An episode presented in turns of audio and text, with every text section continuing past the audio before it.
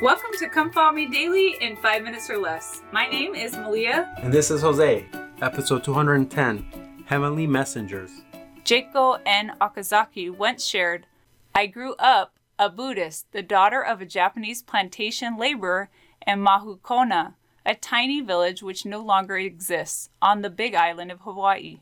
My first exposure to Christianity came during the annual Christmas pageant organized by Captain Beck who was in charge of the plantation.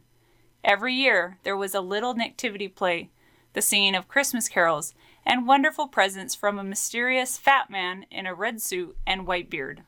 When I was about seven, Captain Beck asked me to be the angel in the nativity play. I didn't know what an angel was, but I was proud to be chosen and worked hard on my speech.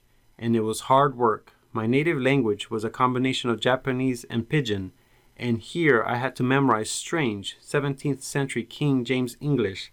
I was just a skinny little seven year old in a white cheesecloth costume with crooked tinsel wings and a wobbly tinsel halo on my head. But when the big night came, I was ready.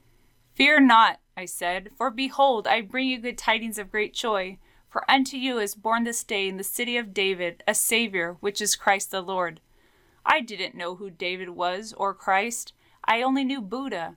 I didn't know what swaddling clothes were or why the baby was in a manger. I didn't know what shepherds were or why they were afraid or what good tidings were.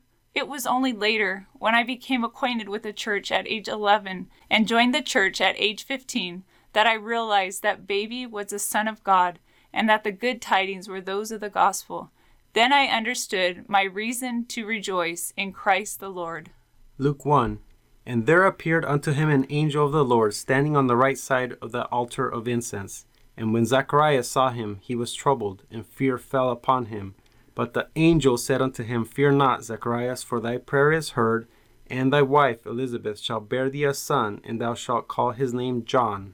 Jump down to verse 26. And in the sixth month the angel Gabriel was sent from God unto a city of Galilee named Nazareth, to a virgin espoused to a man whose name was Joseph, of the house of David and the virgin's name was Mary. And the angel came in unto her and said, Hail, thou that art highly favored, the Lord is with thee. Blessed art thou among women.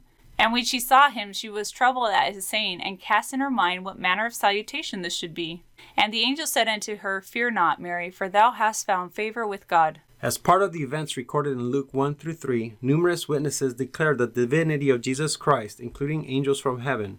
While serving as a member of the 70, Elder Merrill J. Bateman explained why it was fitting for angels to be such an important part of the events surrounding the Savior's birth and ministry. One might ask, why were angels so prominent at the Savior's birth, and why were they such an important part of his life and ministry? The answers are twofold.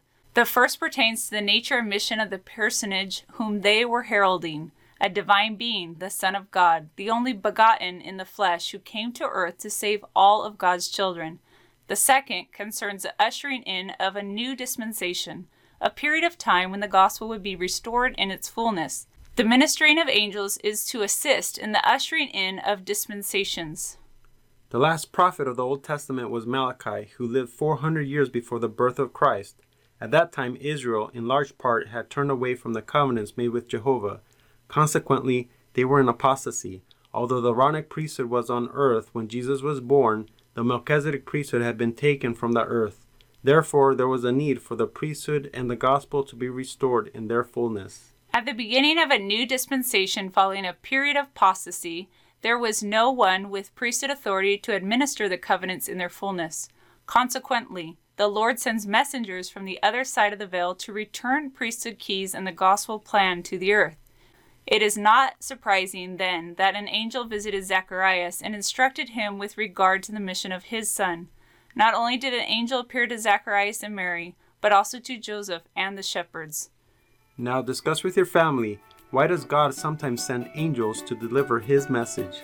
And that's it for today's episode of Come Follow Me Daily in 5 minutes or less. If you've liked this episode and think someone else would too, we would love for you to share it.